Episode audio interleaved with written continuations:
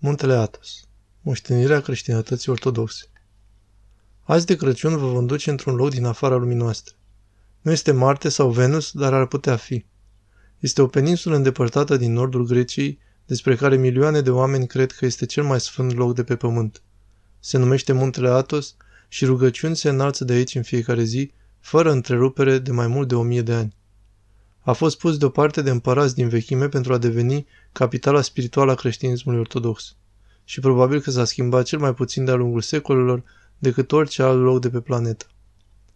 Călugării vin aici de peste tot și fac tot ce le stă în puteri să țină la distanță ceea ce îi numesc lumea. Nu e surprinzător atunci că jurnaliștii nu sunt chiar bine primiți. Vreme de mai bine de doi ani am corespondat, am negociat și sincer am cerșit o invitație. Dar ne-am lovit numai de ziduri călugărești Apoi, cum v-am zis primăvara trecută, spre surpriza și încântarea noastră, călugării au zis în sfârșit, ok, veniți să vedeți cine suntem. Această cruce bizantină marchează granița dintre muntele Atos și secolul 21. Călugării vin aici, așa cum au făcut-o mereu, pentru frumusețea, liniștea și izolarea locului. Dar cel mai mult pentru aceasta, slujbă. Părintele Iacov e unul dintre puținii americani din munte. A fost aici de mai mult de jumătate din viață. Trebuie să înțelegeți, cuvintele pe care le rostim în liturgia de azi sunt aceleași pe care Hristos le rostea, aceleași pe care sfinții din secolul I, din secolul II, din secolul III, din secolul IV. Și nimic nu s-a schimbat în ortodoxie de atunci. E singura ramură a creștinismului care poate face această afirmație. Părintele Elisei este starețul, omul din conducerea mănăstirii Simonopetra, una din cele 20 de mănăstiri.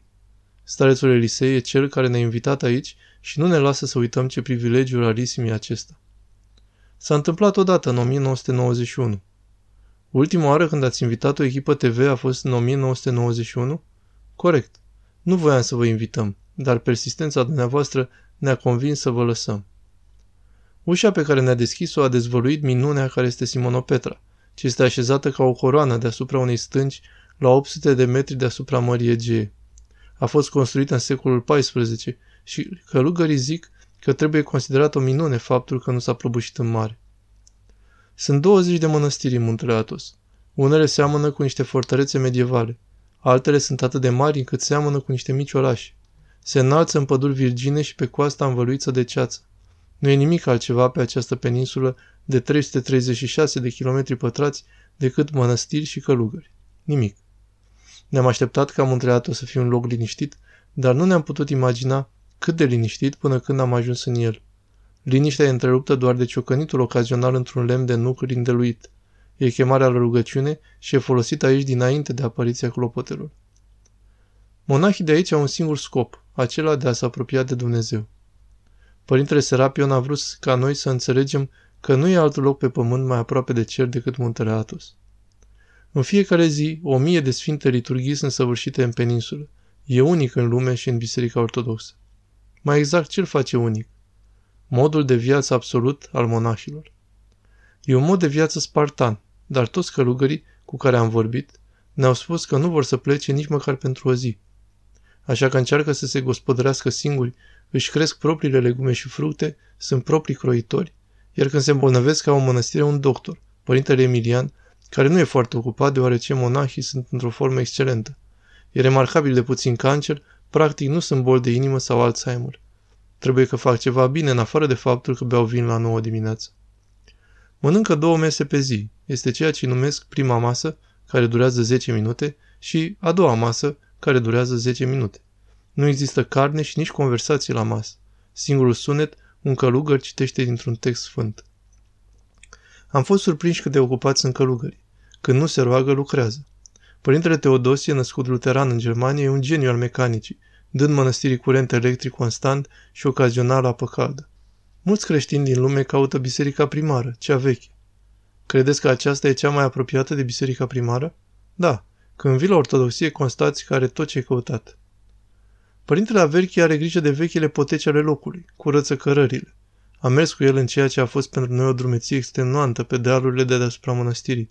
Pentru el n-a fost greu. Zice că după zeci de ani de călătorii prin lume, acum aceasta e calea lui. Am fost în multe locuri. Unde?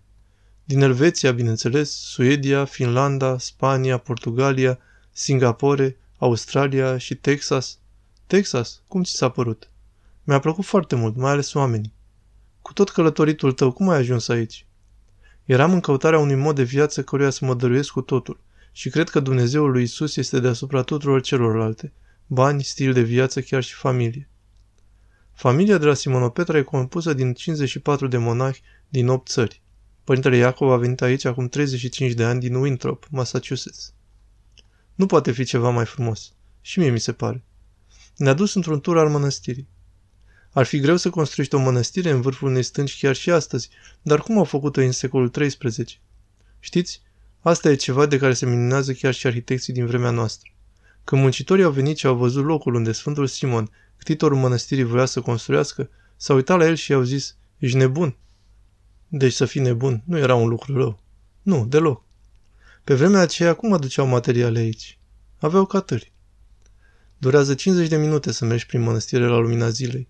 Suficient timp ca să aflăm că călătoria părintelui Iacov spre muntele Atus a început la șase ani, când tatăl său i-a arătat o poză. Era așa impresionant și m-am întors către el și am zis, Tată, știi, nu cred că voi putea crede că cineva trăiește în acea clădire până când voi merge eu însumi pe acele terase. Destinul. Eu un pic, da. De la șase ani, da. Părintele Iacov nu urmărește ce se întâmplă în Winterop sau în alte părți ale lumii de azi. Nu există ziare, radio, TV pe muntele Atos, sunt câteva telefoane. Și părintele Iacov a primit un telefon anul trecut. Tatăl său era pe moarte. Înainte de moarte întreba dacă voi merge să-l văd pentru ultima oară. O cerere rezonabilă. Din partea unui tată, așa cred. Răspunsul meu a fost însă negativ. N-ați fost? Nu. Deoarece monahii nu merg la mormântările rudelor sau prietenilor. Rămân aici în mănăstire. Când tatăl tău v-a chemat să-l vedeți pentru ultima oară și l-ați refuzat, ați avut și un sentiment că îl dezamăgiți? Nu, deloc. Știu că ne vom revedea în rai într-o zi. Toată ideea Muntele Atos este nu doar să te izolezi de restul lumii, ci să renunți la toate amintirile din viața trecută. Scopul de a fi aici, după cum înțeleg, este rugăciunea fără împrăștiere. Acum nu sunt distras. De ce râdeți? Spuneți-mi, de ce râdeți? Râd pentru că Sfântul Pavel zice să ne rugăm neîncetat. Și de ce e amuzant? Nu asta e amuzant. E amuzant faptul că dumneavoastră credeți că mă pot opri din rugăciune. Vă rugați în fiecare minut al zilei. Chiar și acum când vorbim. Cu adevărat? Desigur. Nu-l vedeți pe părintele Iacov cum se roagă în timp ce vorbește, dar uitați-vă la acești monahi. Buzele nu li se opresc niciodată, măcar pentru o secundă. Continuă să spună rugăciunea lui Isus zi și noapte. Doamne Iisuse Hristoase, miluiește-mă! Devine ca respirație. Unii monahi spun că se roagă și în somn și nu au mai mult de trei ore de somn pe noapte.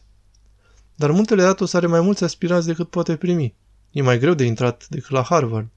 Omul vine ca un novice, poate pleca dacă nu-i place, iar călugării pot spune ei să plece dacă nu le place de el. Când sosește un frate nou, vă puteți da seama dacă va reuși? Vă puteți da seama dacă se va califica să fie călugăr?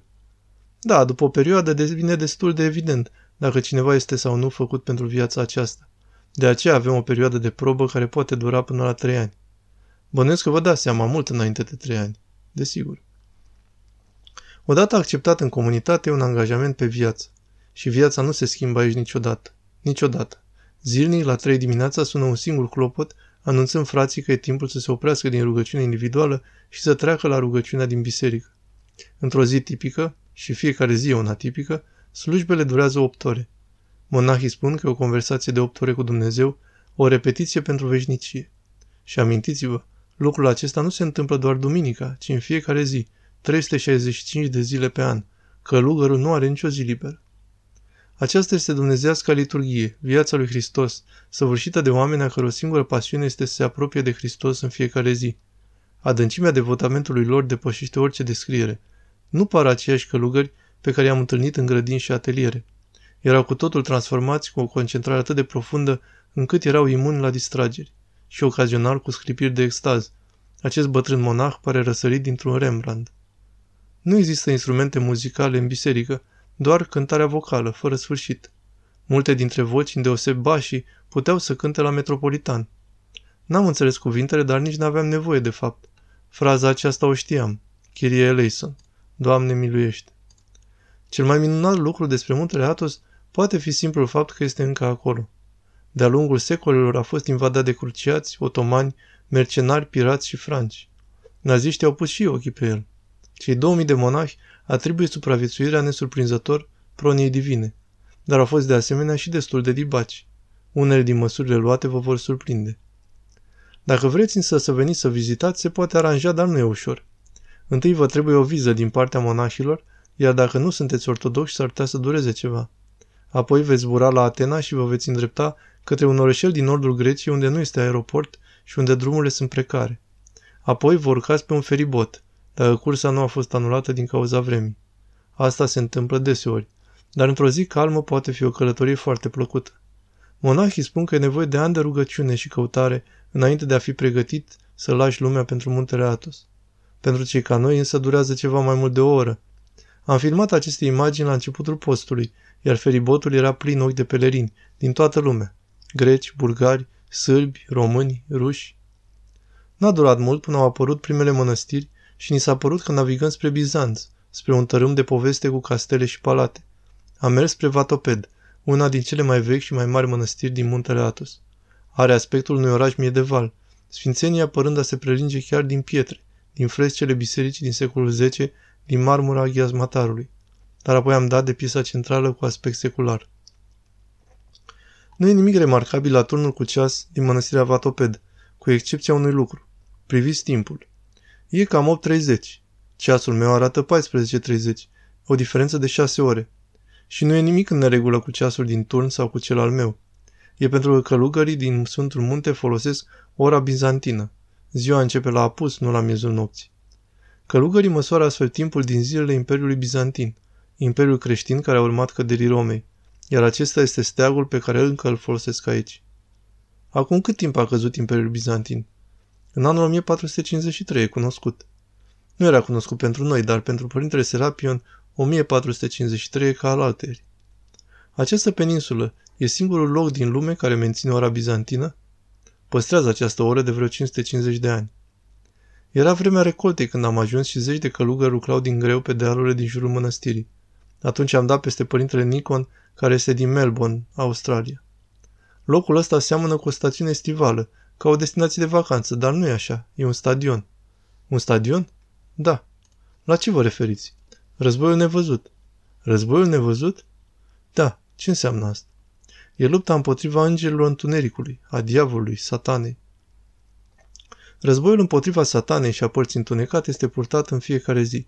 Conducătorul spiritual al vatopedului este starețul Efrem. Aici viața lui Hristos e trăită într-un mod autentic și asta nu se întâmplă în multe alte locuri din lume. Vorbesc despre arta mântuirii. S-a potrivit ca pe când eram acolo monahii să săvârșească o priveghere lungă de șapte ore, iar biserica a fost plină de pelerini. Se ține o dată pe an pentru a sărbători Sfinții Arhanghel Mihail și Gavril. Conform Bibliei, Mihail și Gavril au condus oastea îngerească ce l-a alungat pe Satan din cer. Odoarele bisericii sunt scoase zilnic, iar pelerinii așteaptă binecuvântarea sfinților. Cel mai sfânt odor din toată peninsula se află în această casetă, o țesătură partea unui veșmânt purtat de Fecioara Maria. Ironia e că, deși Maica Domnului e atât de iubită aici, niciunei alte femei nu este permis nici măcar să pună piciorul în muntele Atos. E așa de o mie de ani. Motivul, conform doctrinei, tradiției, nota traducătorului, ortodoxe e că Hristos a dăruit peninsula mamei sale și toate celelalte femei au fost excluse pentru a o cinsti pe ea. S-a zis de asemenea că în zilele dinaintea restricției, când femeile veneau aici, monahii au devenit distrași și nu se mai puteau dedica complet rugăciunii. Zic că e mult mai ușor după plecarea ultimei doamne. Ținerea femeilor afară, desigur că nu era greu acum 3-400 de ani. Simțiți că asta devine problematic acum? Nu cred, deoarece mănăstirea și tot pământul din jur e proprietatea noastră. Și dacă nu vrem ca femeile să intre pe proprietatea noastră, avem tot dreptul de a o face. Muntele Atos e posibil să fie ultimul bastion exclusiv masculin din lume, iar părintele Arsenie spune că trebuie să rămână așa. Aici suntem preocupați doar de curăție și de aflarea vieții veșnice. Dacă femeilor le e permis să intre, vor veni cu familiile și copiii lor. Acest loc ar deveni o atracție turistică și nu un loc al liniștii. Dacă căutăm liniște, am fost sfătuiți să mergem la Stavronikita. E cea mai mică mănăstire din Sfântul Munte, dar are unele din cele mai remarcabile comori. Întinezi liniștea și doar mergând. Aici nu este electricitate, așa încât icoanele și mozaicurile sunt iluminate doar de lumina soarelui și de câteva lumânări. Sfântul Nicolae, Sfântul Ocrotitor, Ioan Botezătorul și Fecioara Maria. Am fost uimiți de măreția artei de aici, dar apoi am dat de părintele Maxim, un fost profesor la Divinity School de la Harvard. Ne-a spus că ceea ce vedem nu poate fi descris ca artă. Sunt obiecte de închinare, sunt parte a vieții liturgice active a bisericii, așa că noi nu avem artă și nu suntem un muzeu. Asta ca să fim categorici. Oricum e zi ce e neprețuită. De aceea mănăstirile au fost invadate și jefuite de atâtea ori de-a lungul secolelor. Cea mai recentă îmbrânceală a monahilor cu istoria s-a întâmplat doar acum vreo 70 de ani. Veneau naziștii. În primăvara lui 1941, naziștii au invadat și au ocupat Grecia. Au mărșăluit pe Acropole, au fluturat zvastica lângă Partenon și urmau să invadeze Atosul. Monahii au cerut o întâlnire cu ofițerii naziști care i-au sfătuit să se adreseze lui Hitler însuși. Și monahii au scris o scrisoare lui Hitler. O scrisoare a fost scrisă, iar în scrisoare călugării s-au prezentat, au zis, aceștia suntem și au cerut lui Hitler să treacă Sfântul Munte sub protecția sa personală. Ce răspuns ați primit? Ei bine, se pare că lui Hitler i-a plăcut ideea și a primit invitația de a deveni protectorul personal al Sfântului Munte. Stați să ne lămurim. Hitler, protectorul personal al Sfântului Munte.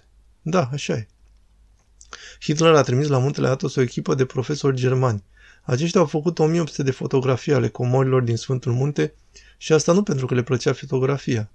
Hitler voia bogățiile mănăstirilor în Berlin. Profesorii au fost trimiși ca o echipă de pregătire pentru a cataloga comorile Sfântului Munte, să facă o selecție a lucrurilor ce ar fi trebuit luate. Nu s-a întâmplat asta, nu? Nu, niciun lucru nu a fost luat. Părintele Maxim crede că pentru asta trebuie să le mulțumească rușilor. Până când specialiștii germani și-au terminat lucrarea, Hitler era împodmorit în Rusia, nu se gândea la icoane. Acea perioadă nazistă a fost în mare parte uitată aici. Pentru monahi a fost doar încă o denivelare a drumului și încă una minoră. Astăzi, Vatopedul este cea mai populară destinație din Sfântul Munte. Găzduiește 35.000 de pelerini anual și oferă mai mult decât suport duhovnicesc. Monahii au propriile plaxe de pescuit, iar captura e destul de mare. Peștele servit mai proaspăt decât în orice restaurant grecesc. Trapeza datează din secolul XII și de atunci mâncarea a fost gratis. Vatopedia a fost susținută de binefăcători bogați, împărați, prinți, regi și azi parțial de către pelerini cu buzunare adânci care comandă icoane pictate manual. Dar vechile comori, nicio șansă, nici măcar nu le pot vedea, sunt sub lacăci cheie. Nu e un sistem de securitate nou, dar funcționează. În mod normal, e nevoie de mai mult de un călugăr pentru a descuia, deoarece nu e permis ca un monah să aibă toate cele patru chei în același timp. E un fel de versiune medievală a controlului bombei atomice. Țineți cheile acelea în buzunar, părinte? Încerc să nu. Părintele Matthew din Fond du Lac, Wisconsin, a primit binecuvântarea starețului să ne permită intrarea în camera secretă. Odată înăuntru mai era încă o altă ușă ascunsă. În spatele cortinei am intrat în lumea Bizanțului. Era greu de imaginat că tot ce aici e vechi de cel puțin 600 de ani, căci strălucirea nu a dispărut. Sunt aproape 4.000 de icoane adăpostite doar în această mănăstire. Cea mai prețioasă? O icoană din secolul XIV a Mântuitorului Hristos. Orice monac vă va spune că singurul scop al vieții Natos este de a se apropia de Hristos în fiecare zi. Și spun că unirea totală cu Hristos e posibilă doar când părăsesc această lume. Primul lucru pe care îl face un monah e să îmbrățișeze și să iubească moartea. Să îmbrățișeze și să iubească moartea? Pentru că moartea e etichetul spre cealaltă viață. Fără tichet nu poți călători. De unde e biletul? În această viață. Asta facem zilnic, ne pregătim de moarte. Și suntem bucuroși pentru călătoria spre cer. Părintele Matthew s-a oferit să ne ducă la punctul de tranzit dintre această lume și cer. Când un monah moare, e îngropat până când din el nu mai rămân decât oasele. Apoi a dus acolo unde sfârșesc toți monahii care au fost vreodată aici. Osoarul. Aveți idee câte cranii sunt aici? Mii, nu știu câte mii. Știți cam de când sunt cele mai vechi? Cele de aici, din secolul XVI. Când priviți osoarul, ce vă trece prin minte? Mai mult, faptul că aici voi ajunge și eu. Îmi place să zic că aceștia sunt viitorii mei colegi de cameră. Nu mai aveam unde merge de aici, așa că ne-am îndreptat spre continent. Călugării ne-au invitat să revenim oricând. Și dacă o facem, sau nepoții noștri, sau strănepoții noștri, după 10 zile aici, de un lucru suntem siguri. Muntele Atos nu se va fi schimbat deloc.